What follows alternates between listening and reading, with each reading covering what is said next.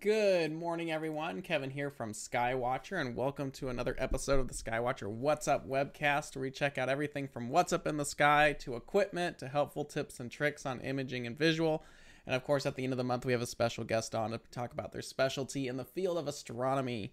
Um, so it is officially October. Uh, welcome to the October uh, night sky. Wait a minute. Wait a minute. Hold on. Do I have the wrong PowerPoint loaded? Bear with me just a second. Hold on. Make sure I've got the right one loaded up here. Do do do do do. Um, quick note, real quick, while I fix something here, real quick. Um, I'd like to let everybody know that we're actually going to try to. Um, we had some people write in about the totem uh, target of the month, um, and there was someone who made a good point that uh, usually we weren't planning to announce the totem um, object of the month until the first uh, episode of the month, like what we're doing right now. The problem with that is we're already on day seven of October, so we've already lost basically a week. And uh, so what we're going to do is we're still going to announce the target um, on the first webcast of the month, but um, if you want to know what the totem target's going to be before we announce it here, you can go over to the Skywatcher uh, Skywatcher USA website. I will show you here in a second. I'm getting my life together here real quick, and there we go. That's better. Um, just real quick, let me bring this up. Um, you can go to Skywatcher USA, the website, and you go up to Media and hit Target of the Month, and the first workday of the month, we will go ahead and post what the target is going to be um, on this page. So you won't have to wait until the first Friday of the month because, like I said, we're on day seven of October already. So just a heads up uh, there. Uh, okay, let me get back to order. There we go. Hooray! We have our life together now. Um, what I was telling you is if you go to skywatcherusa.com, go up to media, hit target of the month, and then it'll take you to the uh, target of the month challenge. Um, and the first work day of the month, we will make sure that target is going to be up. Um, and then we will then just announce the target here on the first uh, What's Up webcast of the month. Um, but if you want to find out what that's going to be ahead of time, it's there. So sorry for uh, those who were waiting to hear and losing a couple days on that. But anyway, there we go. So, um, couple announcements before I get started into things. Um, we do have our Skywatcher Threadless store. You can go up there and get some cool swag. There's some new shirts up there, best sellers, all kinds of fun stuff is up there. If you're looking for that, that is skywatcher.threadless.com. Uh, Sol, uh, the Solar Observing Lab. We are only like two weeks away from it at this point. Um, actually, tomorrow we're going over to the venue to do some logistic planning. Um, but if you want to come join us for Sol, it's two weeks out at this point. Kind of crazy. Um, go ahead and reserve your seats if you want to be in the talks. Um, you can pre-order tickets so you don't have to wait in line. Um, there is a. Uh, we are going to be doing a uh, raffle, which will be held at the Stella booth. Um, we are also, let me see if I updated the PDFs yet here. Because uh, I did do it. Nope, I don't have the new one up yet. Um, we're going to have, um, we're having a raffle at the Stella booth. Um, they'll be selling, t- not selling, but they'll be giving away tickets there. One, you can register there. Um, for the Astronomy Association of Arizona. There will be a uh, silent auction for various products there. You can do that, which will be kind of cool.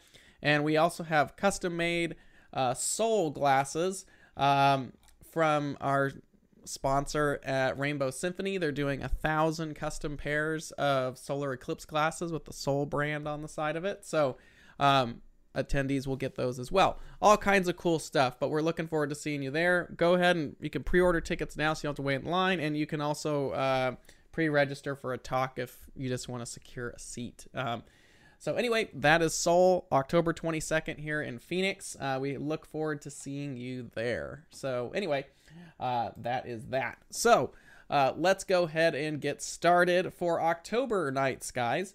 Um, if you like what you see here on the What's Up webcast, please go ahead and subscribe, leave a like on a video. Uh, you can email us at info at skywatcherusa.com, title it What's Up if you have any questions or ideas for a future What's Up webcast. Um, if you want to stay up to date with what's going on, um, at Skywatcher and you want to be part of the email blast and see all kind of stuff, you can go to skywatcherusa.com and click subscribe and save up at the top. That registers you for our email blast, and you get to hear about um, stuff that's going on sale, our cool monthly email blast, as well as the weekly uh, What's Up webcast topic and with links. So uh, that is all up there. You can hit subscribe uh, if you want to be a part of that. So, Let's start off with the brightest object of the month, the moon. Um, new moon this month is October 25th, so uh, your dark sky weekend is going to be the 22nd and 23rd. I did not purposefully choose to put Sol on the new moon weekend, but it happened. So that's what happened there. So you can still come hang out in the sun and then go off to your dark sky and observe if you want to, but that is uh, the dark sky weekend uh, for the month of October.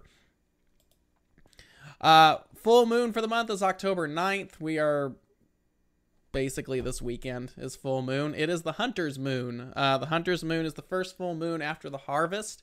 Um, and this was the moon that you would go out and start hunting and preparing for winter, stowing all the meat away so we could be prepared um, for the winter months. Now we have grocery stores and we don't do it as much. So, um, but yes, so uh, October's full moon this year is on October 9th, and that is the Hunter's moon. Last month was the harvest moon. Uh, they can change. Um, sometimes the harvest moon does make its way into October, but uh, for this year, um, it is the Hunter's moon uh, for October. Uh, planets. Um, I'm sure many of you, like myself, who go out and just look at the sky a couple times a week, um, are aware of we do have some pretty nice planets up right now. Um, because it's daylight out and I can't show you, we're going to go over to Stellarium. Stellarium's a free uh, planetarium software. You can download it online. It's awesome. You can do some basic telescope control with it. It's just a great program altogether. Very easy to navigate and use. Um, but that is what I use for that. Um, so right now we have a couple planets that are up right now. Saturn being probably the biggest one. That's um, well, not literally the biggest one, but um, one of the most popular ones to view right now. We do have Saturn up, which is easy to see in the southern sky. Um, basically, just after sunset, um, you can find it's kind of a creamy star um, sitting up there high in the east, uh, oh, kind of southeast south um, portion of the sky, but it's hanging up there in Capricornus. It has looked pretty good over the last couple um, weeks there, but Saturn is hanging up there right now, so you can pretty much get it throughout the evening right now. Um, if you're doing outreach events, now is a perfect time because you know Saturn's very well placed, and we also have Jupiter. Uh, Jupiter is hanging out there um, as well. It is now pretty much naked eye visible right after sunset rising in the east, and by you know eight o'clock, it's sitting nice and high, and you can get a telescope on it and see all kinds of fun stuff. Um, of course, we do have the moon kind of hanging out between the planets right now as well. But there's also a couple other planets that we've got. Uh, let me see. Neptune is floating up there right now. Neptune is not far from Jupiter. It's actually just in front of it. Like, not just in front of it, but as far as it is crossing the sky, it is not far from uh, Neptune. And tonight it'll be just above the moon. Uh, Neptune, of course, is a telescopic object. You can't see it naked eye um, like Jupiter and Saturn. Um, so you will need to know where to look, or you could use your go-to telescope and have it find it for you. But it looks like a little blue ball. Um, the furthest planet from the sun in our own solar system. But uh, go ahead and check that out. If you're looking for a difficult thing to do, you can try to see if you can see Triton, uh, Neptune's brightest moon. Uh, go ahead and see if you can do that. Um, this weekend. But yeah, Neptune's hanging out there. So we have Saturn, we have Jupiter, we have Neptune, and actually Uranus is not too far behind as well. Uh, let's pull that up real quick. Uh, Uranus is actually rising into the sky about 8 o'clock. Um, and as the evening progresses, um, will become easier to see. It's not terribly far from the Pleiades cluster M45, which is starting to make its way into um, the evening skies now as we make our way into autumn. And then not far behind Pleiades, rising at about 10 o'clock, we have Mars hanging out there. But Mars isn't really going to be in its optimal viewing position um, until nearly midnight at this point. But as the month progresses, uh, Mars will be a lot more visible and easier for people to see. So right now we kind of have a spread of planets. We've got Saturn, we've got Neptune, we've got Jupiter, uh, Uranus sitting behind there, and then by the middle of the night we're starting to grab Mars. So there's a nice little spread of planets across the sky right now, if that's your thing. Um, but planets are pretty cool, and if you're doing outreach events right now, it's perfect season for it because the temperature's cooling off. People want to get outside. Um, and then, of course, we've got Saturn and Jupiter, which are excellent naked eye planets and have some awesome detail to go out and see. So that is it for the planets. Now, the sun. The sun is going off right now. There's all kinds of cool detail. I just need to update these slides one day. Um, you can read it there. It's the same thing every month at this point. Um, but if you want to see what's really going up on the sun, I like to go to Gong H Alpha. Go to Google, type in G O N G H Alpha, and these have all updated H Alpha views of the sun. You should be able to click on these. Um, you can see, there's a very large prominence right now. There's a nice active region, some filaments, a collection of prominences out there. So if you have an H Alpha solar telescope, go out and check it out today. It looks like it's got some really nice stuff. If you've got a white light filter, you can catch the sunspots that are up there right now. There's there's a little set right there. Um, but there is some good stuff going up on the sun, especially as we um, ratchet up into solar maximum, which I believe is around 2024 um, ish. Uh, but the sun will be very active over the next few years. Um, so if you're looking to get into solar, now's the time. Plus, we also have, at least here in the U.S., uh, we have, and Canada. Uh, we do have the 2023 annular eclipse and the uh, which is in October, and then we have the 2024 total solar eclipse that's going through the United States and down into Mexico, as well as a little bit of Canada on the east side. Um, but that again is why you should come to Sol and learn all about that and check out all the cool solar telescopes that are going to be available. So two weeks away. Um, but anyway, that's that. Uh, if you want to know more, um, check out uh, Gong H Alpha if you want to see what's going on up there. Before I continue with that, I should have brought up that you should never ever look at the uh, the sun um, without the proper filtration, whether they're eclipse glasses and just looking up, or making sure that your telescope has the proper filters. Um, that is actually the main purpose of the Sol event that's coming up. Is to educate people how to safely and properly observe the sun from basic eclipse glasses all the way up to advanced filters. That was really kind of the goal of the whole program. So you can get a nice spread and really talk to people about what's what. So, anyway, that is uh, the sun. It's very active right now. I highly recommend getting out. And if you don't have a solar telescope or some filters, maybe think about getting one. It's it's kind of a cool thing to do. But make sure you are doing your due diligence and research before jumping into solar filters. Um, that again is what Sol the event is all about is to actually educate people correctly about that. Um, but if you can't make it to that, there's a lot of good information online. Um, but please make sure you know what you're doing before you start observing the sun. Make sure you've done research. Make sure you have the proper filters because it is dangerous. All right meteor showers. Um, there's actually two meteor showers um, going on. Um, the first one I'm not really going to mention because it's very small. I think it was like six meteors an hour. Um, but the bigger one is at the end of the month, the Orionids. Um, and it's actually positioned a lot better because there's not really a big moon in the sky because we're sitting right around new moon by the time this actually occurs. This is obviously coming out of uh, the constellation of Orion. Um, you're looking at about 15 meteors per hour. Um, dark skies is going to be best. It'll be best visible after midnight when the constellation is actually up and visible. Um, but you're looking at October 20 and 21st as the peak. And again, we're talking 15 meteors per hour. Uh, that is the Orionid meteor shower. Um, so if you're going to be out doing some new moon observing, um, you'll probably get a collection of meteors uh, coming out of the east, uh, usually where the constellation of Orion is, um, thus the name Orionids. Um, there is a smaller one that's going on right now, um, but because we're getting into full moon, it's a lot. It's not really well positioned at the moment, and it was only like six meteors per hour, so um, not a big meteor shower. Uh, comets. As far as comets go, we let me see. Let me get rid of the sun stuff here. Um, I like to go to cometchasing.skyhound.com if you're looking for the latest and greatest on comets. Um, it gives you a pretty nice collection of what's going on um, right now for all the bright comets. So, you know, we have C2017 K2 Pan-STARRS right now. It's not visible in the northern hemisphere. Our friends in the south are, are obviously getting that. Um, we do have C2022 uh, E3. Um, this is 11th magnitude, so backyard. It's kind of small. Um, you could probably get this in like a four or five inch telescope. Um, but it's actually pretty high. And the nice thing about this is it has these finder charts so you can pop up and you can see where it's going to be. Um, so something cool to check out.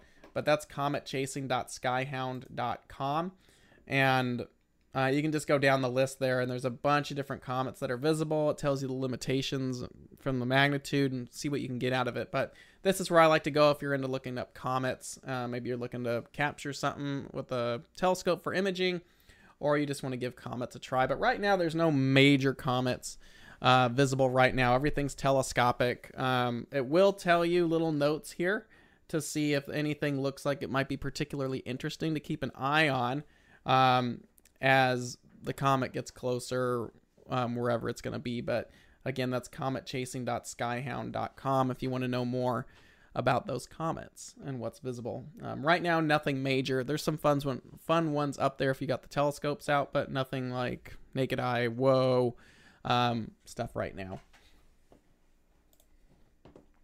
kind of blowing through today. Um, deep sky. Um, we are officially in autumn, so there's not. We're in a big transition right now. A lot of the big summer stuff um, that sits in Scorpio and Sagittarius is pretty much gone. Um, not long after sunset. Scorpio is pretty much set. Um, like an hour or two after sunset at this point. Sagittarius is still kind of hanging in there. Um, you can still get up into like Serpens where M16 and M17 and those cool nebulas are, but you do not have a large window to actually get in there. Um, but uh, one of the big objects uh, or big constellations that are still nice and high is Cygnus, the Swan. And at the tail of Cygnus, you have NGC 7000, the North American nebula. If you're looking for a big object to shoot, um, go up there. Um, it is an emission nebula region, so you can use H alpha filters or narrowband filters to get some cool pictures of it. It's about 2,200 light years away. Visually, you really need to be in dark skies to pull this down. Unless you have the night vision systems with an H alpha filter, then go for it in the middle of town. Um, but ultimately um, it's really better as a deep sky um, dark sky object. Um, visually i usually recommend using like a uhc filter to bring it out. You could try an o3 or h beta but a uhc filter would be very helpful if you're doing it visually. Um, you can do it in a variety of different apertures as well. Um, obviously the more aperture the better because it's going to resolve more but as the telescopes get bigger you generally reduce the field of view and this thing is over three degrees um, in the nighttime sky. So you need a big chunk of sky to actually catch it. Um, imaging wise, you can do it in town if you want. Uh, again, these narrow band filters that are out nowadays make it very easy because it's an emission target, but dark skies always help.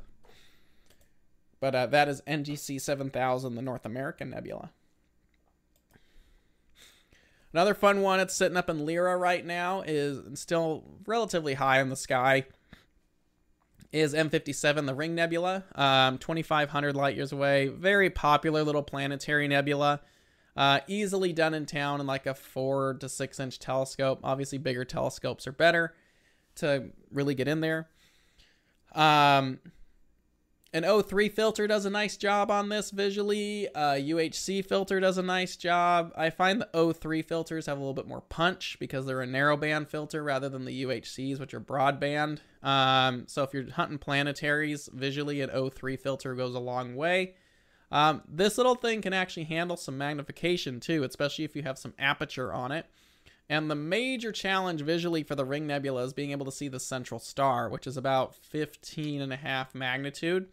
Um, you can do it with a 14 or 16 inch telescope from dark skies. Larger instruments obviously will be easier at resolving it.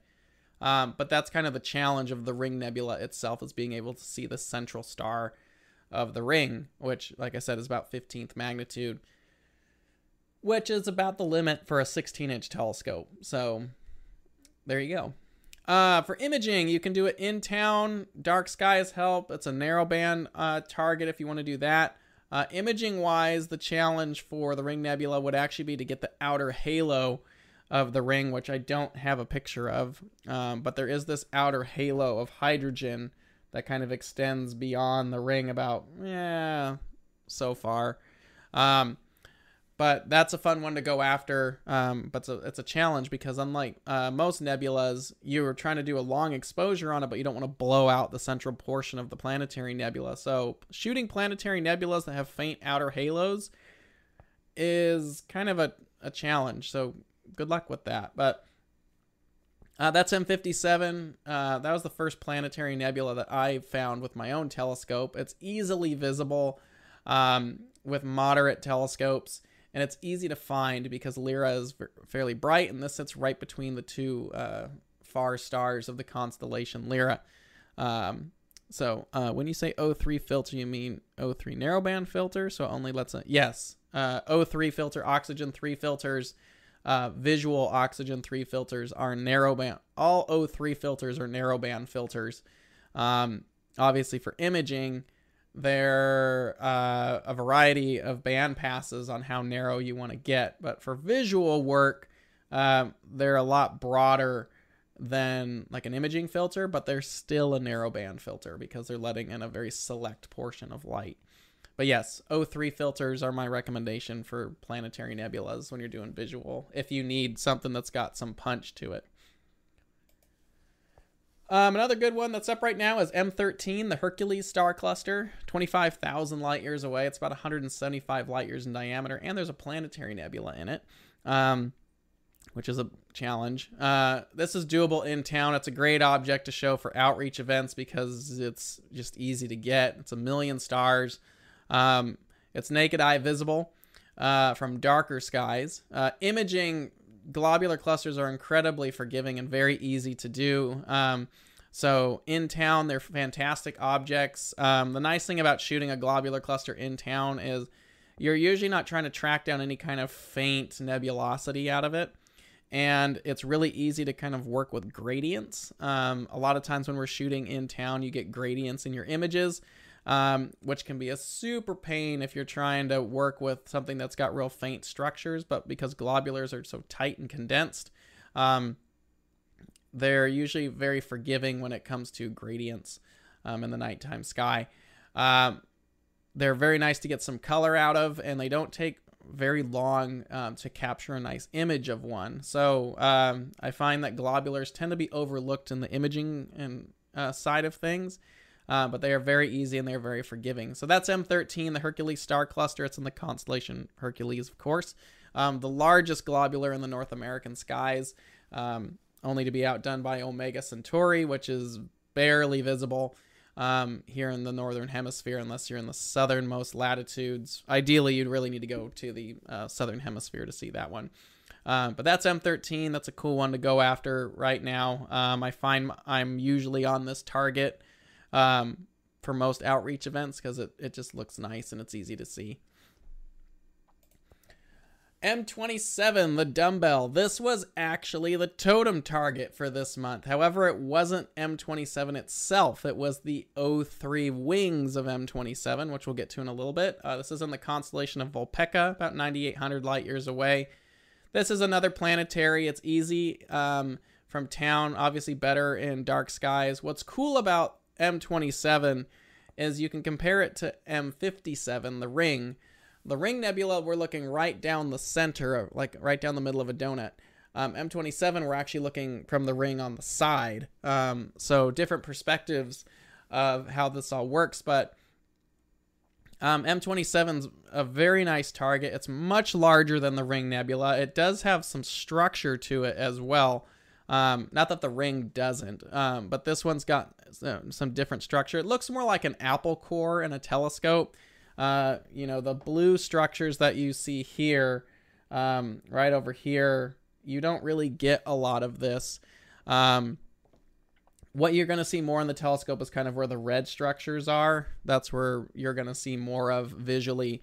Um, in a darker sky location, you will see it make it does look more of like a football shape, but for most telescopes, it looks more like an apple core and you know basic skies. But darker skies, you'll be able to see more. And of course, if you've got some serious aperture going onto it, you'll be able to pull out more and more detail there. Um, but that's M27. It's a fantastic target. It's great for narrowband as well. I've seen some very cool bicolor images. Um, even some Hubble palette stuff with this nebula looks kind of neat. Um, but there's a lot of signal in this nebula. So if you want to go after it and get some unique stuff, you're able to go do it with uh, M27 um, or the Dumbbell Nebula, and that's up in Vulpecula. Uh, my favorite nebula of all time is the Veil Nebula. This is up in Cygnus. Um, it's actually more about 2,000 light years away. Um, requires darker skies. This is a very large nebula, about three light three light years, um, three uh, degrees uh, in the sky. It's a supernova remnant. Uh, there's a lot of very interesting, uh, very subtle and intricate detail in this nebula. Um, and the larger the telescope, the more intricate that detail gets. Um, this does require darker skies. An O3 filter goes a long way um, with this nebula. It's very O3 heavy. Uh, UHCs are very nice as well, but I find the O3 does a very nice job, especially if you're really looking for the structure. Um, imaging wise, uh, you can do this in town with narrowband filters. Dark skies help. It's an awesome narrowband target. The challenge of this one is it's huge. Um, the nebula is absolutely enormous. If you want to see a really high resolution image of this, um, I shot this last year with our remote observatory, and I have a one gig image of this. If you want to download it and check it out, you can go to focusastro.org, go to gallery, and at the bottom, you'll see Veil Nebula. Um, and I have the full mosaic uh, here. Like I said, it's one gig. It's a huge shot. Um, that's actually what you're seeing here in front of you. Um, well, not in front of you because my things here. What you're seeing here, this is my mosaic shot, except it's too big to actually showcase it in high resolution. So if you want to see it, you can download the one gig. Um, here's the full uh, image here, but you can zoom in way in there um, and get all kinds of awesome detail in there. Um, download it, play around with it. There's all kinds of stuff in here. There's galaxies in here. Um, the nebulosity in here is insane. Um, but this took several months to complete this mosaic. It shot with the Esprit 150 um, in one shot color and luminance. So I have two, I used two Esprit 150s, one shot color data, one shot luminance. And this is all natural color. There's no narrow band done on this one. So basically, I shot color data and then applied luminance on top of it to help boost it. Um, maybe we'll do an episode about that kind of imaging if you guys want to know that process. It's kind of cool to do a one shot color plus monochrome to boost. Um, but uh, yeah, that is uh, the Veil Nebula mosaic right there. So if you want to download that, you can go over to the website focusastro.org at the bottom. Go ahead, download it, play around with it, do whatever you like. Um, but that's O3. Um, kind of a cool one. Let's see when you say O3, are you saying O3? Are you only adding H alpha and S2 to your stacking? Um, well, if we're doing monochrome imaging, um, so what I'm talking about here when I say visual, um, I'm just talking about O3 or UHC. Uh, but the question was when you say O3, are you saying O3 only or are you adding H alpha and S2 to your stacks? I don't shoot a lot of S2. Um, I don't like S2 or sulfur 2. Um, there's just not a lot of signal in sulfur. So there's very little I've really shot with a sulfur filter because I find unless it's a bright emission target, there's not really a reason for you to have a sulfur filter. I feel like most people end up spending a lot of money on a sulfur filter when they should spend more money on an O3 filter. The only reason you need to do HaO3 and S2 is if you're going to be doing Hubble palette. Um, quite honestly, I think H alpha and O3 filters are most of the time what you're going to need because the most signal is going to be in there. Um, so H alpha, I would you know get a decent H alpha, probably around seven nanometers or narrower for imaging, um, and then O3 I would get the narrowest O3 filter that you could do. Um, I would rather people spend more money on their O3 filter than spend money on a sulfur 2. So I would get like a 7 nanometer hydrogen alpha and then like a 5 or narrower O3 because the moon glow will hinder your O3 data. So you are limited more on when you can shoot O3 especially if it's a broader broader band uh, imaging filter like a 7 nanometer or 6 nanometer O3 um, you can have um, moonlight actually enter that. Um, and that's going to hinder your data a little bit more. Where if you start to get down to 5 four and a half or 3 nanometer O3 filters you can use that O3 way more often throughout the course of the month and not be hindered so much by the moon. So I don't like S2 filters. I know there's a reason they're there. I have two. They never get used. So at this point, I would much rather just encourage people to do bicolor imaging, HA and O3, and then make like a blend for your green channel. Um, any problems mixing filters like that, back focus, etc. Um, no. Um, most of the time when you're buying filters, a lot of people end up buying the filters from the same manufacturer, so the back focus is pretty close uh, to the same. Um, like on our remote observatory that shot the veil image here, they're all chroma filters. Um, the other camera that we have out there, which isn't hooked up at the moment, they're Optolong filters. Um, and then most people who are doing color narrowband it's not really a big deal because you're going to get focused and then you're going to put your filter in there and you'll probably refocus once the filter's in there and then it's not a big deal. Um, so that's that. I'm going to save some of these questions for the end. That we're almost there. Um, next target's M31, the Andromeda Galaxy, two and a half million light years away. This one's a fun one to see. It's a good binocular object as well. You can see it in town. Obviously, aperture helps. It's best in dark skies. You can really see some structure there, um, like the cloud bands or the dust bands in the arms. Imaging, you can do it in town. Dark skies help always. Uh, I always would recommend using a little bit of H alpha um, when shooting, especially if you're doing um, monochrome imaging.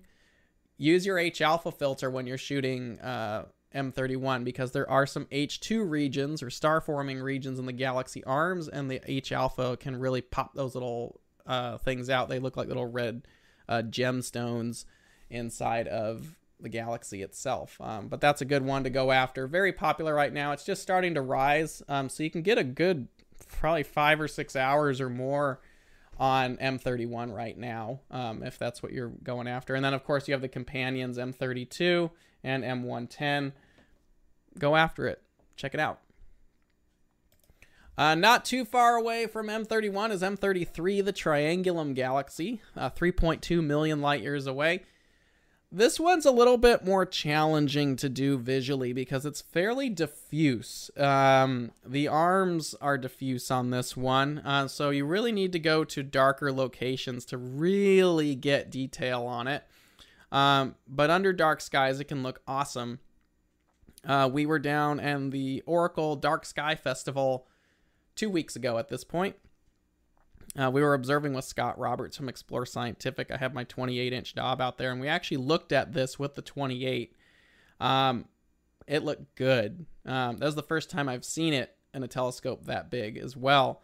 Um, but it's very, very impressive. Um, and a telescope that big under dark skies, you can actually start to see some of these uh, H2 structures um, in there, like really see the structures. It actually looked very similar to this image the longer you looked, um, but was kind of cool to see.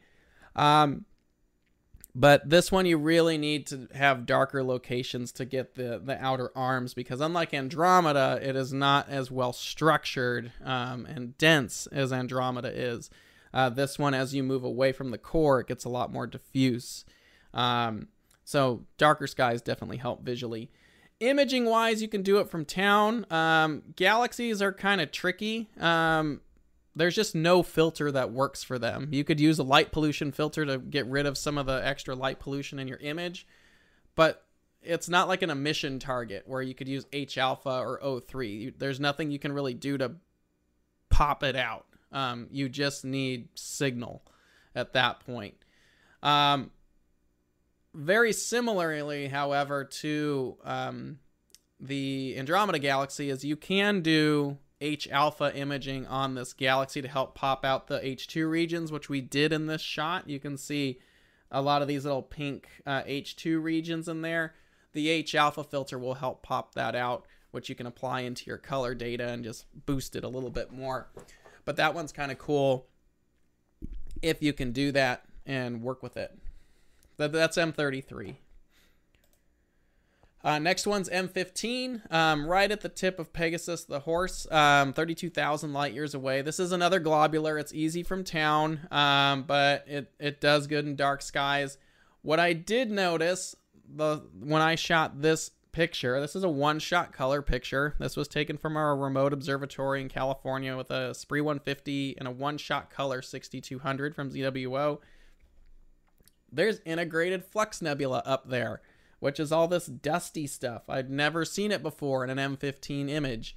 Um, the cameras now are just so good and so low noise and the signals there that you can start finding this stuff there. So if you're going to be shooting M15, uh, try to get this flux nebula that's floating in the, the field there. It looks, it's pretty cool, um, actually, but it's all nice and sitting there right now. I should try shooting it again just for the fun of it. Um, but that's M15. This is another great outreach target. It's a little smaller than M13. It's a little further away than M13, um, but it's nicely visible. It's just rising. It's nice and high in the sky right now after sunset. Good outreach target. Easy imaging target. Looks good from the backyard. Looks amazing from dark skies. And if you're imaging, try to get that flux nebula to come out. Um, this little gray, smoky looking stuff. Here's a higher resolution. Um, all right. If you're looking for something really a little bit more challenging, uh, a friend of mine threw this over to me, so I shot it for her, and um, she challenged me to go after it, and we did. So this is ARP 273, the Rose. Um, Hubble has an amazing uh, image on this. Um, but this is in the constellation of Andromeda. It's 300 million light years away from the Earth. Uh, this is a interacting galaxy. Um, most of the ARP catalog is interacting galaxies. Um, dark skies, big telescopes. If you're going after this visually, um, I should have tried this the other weekend with the 28 to see, but it I didn't think about it. Um, I see it every fall, and I always forget about it.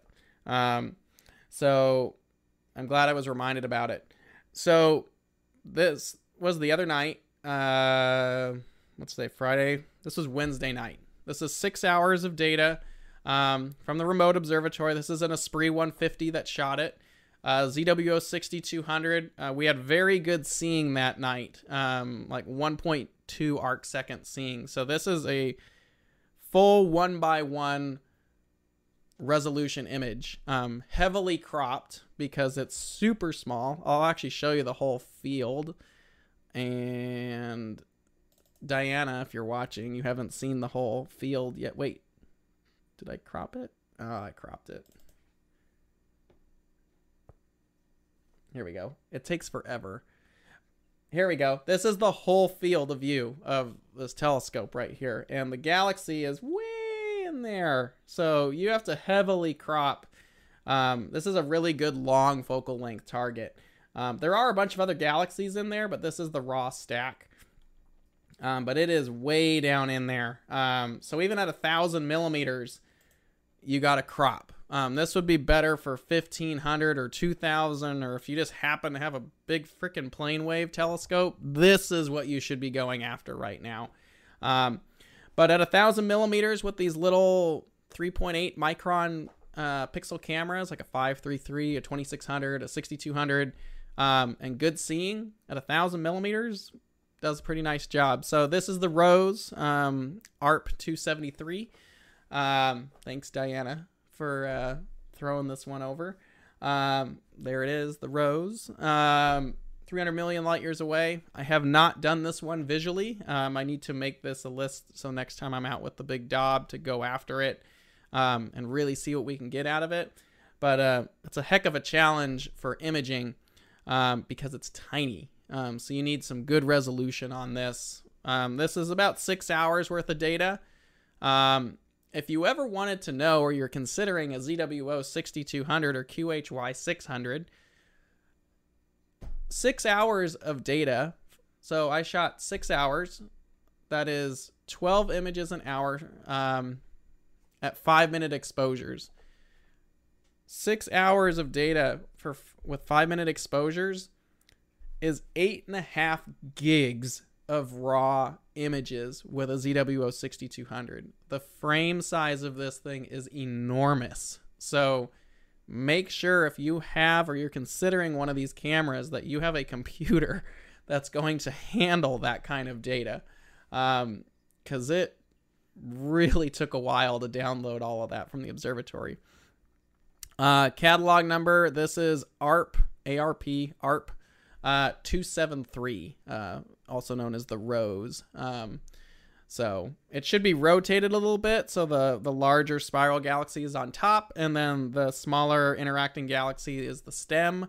Um, but that's the rose. So anyway, there you go. That's a good one. Thank you, Diana, for um, throwing this one out. Um, I'm sure she would do a much better shot than I would because her processing is better than I am. So, um, anyways, uh, that's it for the targets, um, fun targets of the month right there. Now let's talk about the true targets of the month. Uh, for Nightscape right now, Milky Way season is pretty much coming to an end for the summer Milky Way. So go out, take some nice shots before the, the core is pretty much gone, um, but you can still get some good stuff out of it.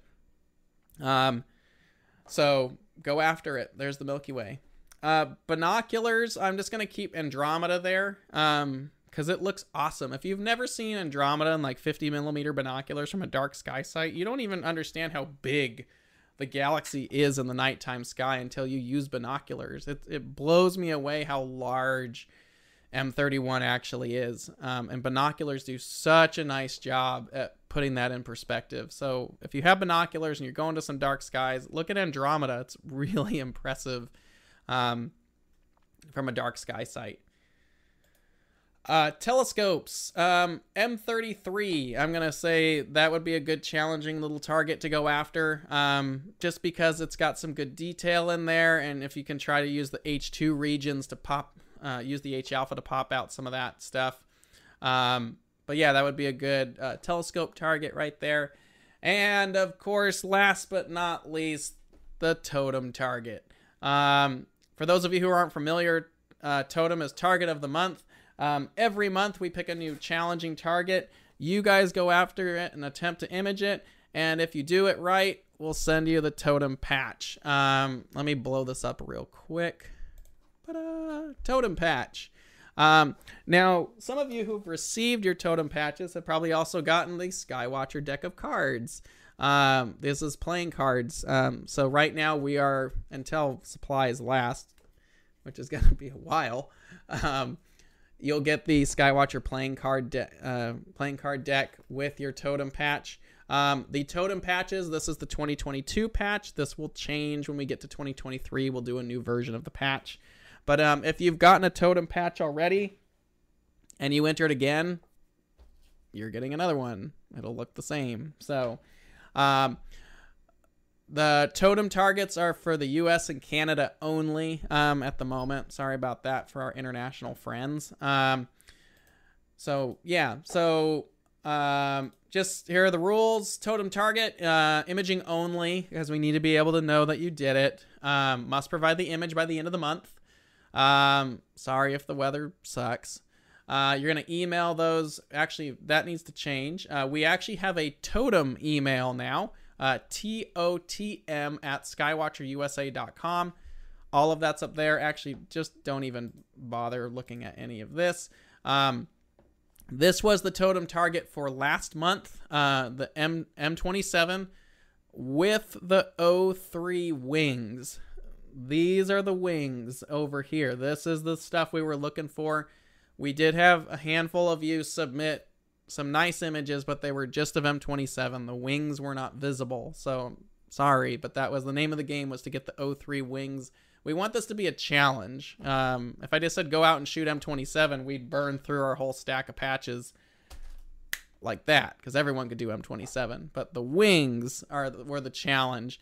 Um, now we had a lot of submissions um, this month, so I didn't put everyone's images in here. I'm sorry if your picture's not in here, but there was a lot of really good ones um, out there. I know some people also wanted to know about the equipment that's being used, so I tried to put that in there. Um, so thank you for those who've participated. Um, wait a minute. Hold on. Backtrack because you guys aren't seeing what I'm seeing. There we go. Uh, this was the name of the game the O3 wings of M27. You had to get the wings. If the wings weren't there and it was just M27, you don't get the patch. Sorry. Um, anyway, uh, moving forward, because now you guys can see, had a lot of really good uh, entries this month. Too many, I just couldn't put them all in here. So if your if your image didn't make it in here, I'm sorry. I tried to get everybody. Um, we're still working on our totem email. It's the first time we've had that up and running. Um, so we are getting all that. I do have a bunch of you already are going to go get your totem patches mailed um, the next week or so. So we're getting those out for all of our uh, entries. Um, so very nice work by a lot of people um, uh, for getting this. It is a bit of a challenge. Um, you know, some really beautiful work um, by all of you. So we really look forward to seeing what you guys do this month. So this month, October 20 October 2022, the the target of the month is Ghost of Cassiopeia, which is IC59 and IC63, which is just off of the center star of Cassiopeia called Caph. Um, so good luck with that. Um, this one's a fun one. You can do it with H alpha. Um, you can do it visually, but the challenge on this one is you have a really bright star to contend with in the field. Um, you could probably get rid of it if you wanted to. I like targets that uh, have bright stars because it's kind of uh, contrasting uh, detail there. But uh, that is the target of the month. It just also happens to be uh, appropriate for Halloween. Um, I'm sorry, the, the central star there is Navi, uh, N A V I, not Caph. Apologies. Um, so the bright star here in the center of Cassiopeia, that's Navi. Um, and this is the target of the month, IC59 and IC63, the ghost of Cassiopeia. Um, good luck um, with it. It it is quite responsive to hydrogen alpha. Um, I've seen some nice stuff with it. This again is a one-shot color with luminance um, data applied um, shot from the remote observatory, the Skies Away remote observatory complex where our telescope is at. Um, uh, but yeah, good luck with it, um, and hope you guys uh, do that. Um, would it be possible down the road to display all accepted submissions? I will try to do better with that. Yes, um, I would like to make sure everyone's image gets in the PowerPoint. Like I said, we just started the totem email. So some of you had sent it to the info at Skywatcher email, which was fine. Um, and then we switched everything over to the totem email. So now you email all your submissions to Totem, um, and that way it keeps them all nice and organized in that point. So, um, uh, good luck with everybody doing that. I hope you have a good one. If you want to know all the rules about it, um, you can go to skywatcherusa.com, go to media, target of the month. All the rules are right there. And the target, as well as all the older targets, are all visible um, right there. We give you the right ascension declination and all some of the information about that. Good luck with it. Um, moving forward, the first workday of the month, um, we will have this updated with the target of the month. So you will not have to wait until we announce it on the webcast. Um, looking at this month, you know, we're at the seventh. This is probably the worst it will ever be. Usually, the first the webcast the first webcast of the month is pretty close to the first of the month anyway. Um, this October happened to be the worst of them. So, but if you want to know, you can find out all the information you want on the website ahead of time so you can get started on your image. So, good luck to all of you. Thank you all for participating in it. I'm hoping you have fun with it. Um, but yeah, that is the totem target of the month. Um, no, IC59 doesn't need to be in the field. Really, it's just IC63. Um, but do what you can. Um, I like seeing both of them, but as long as you get one of them, you're good to go. But IC63 is technically what it is listed as, so go for it. But if you could get the whole thing, that's cool too good luck. Um, if you like what you see here on the Skywatcher What's Up webcast, please go ahead and subscribe, leave a like. Uh, you can also do info at skywatcherusa.com if you have ideas for a future What's Up webcast. Um, that's pretty much it for the October night skies. Uh, next month, we're going to be talking about the holiday gift guide. Uh, we always do this in November, and now usually most things are gone by November. Um, if you are looking for some telescopes, though, right now for the holiday season, our Virtuoso GTIs are in stock at several different dealers um, here in the States. Um, the 130 and the 150 go tos, um, those are available right now. Um, I know there's a variety of dealers who have them in stock, so go check them out um, to see who's got what.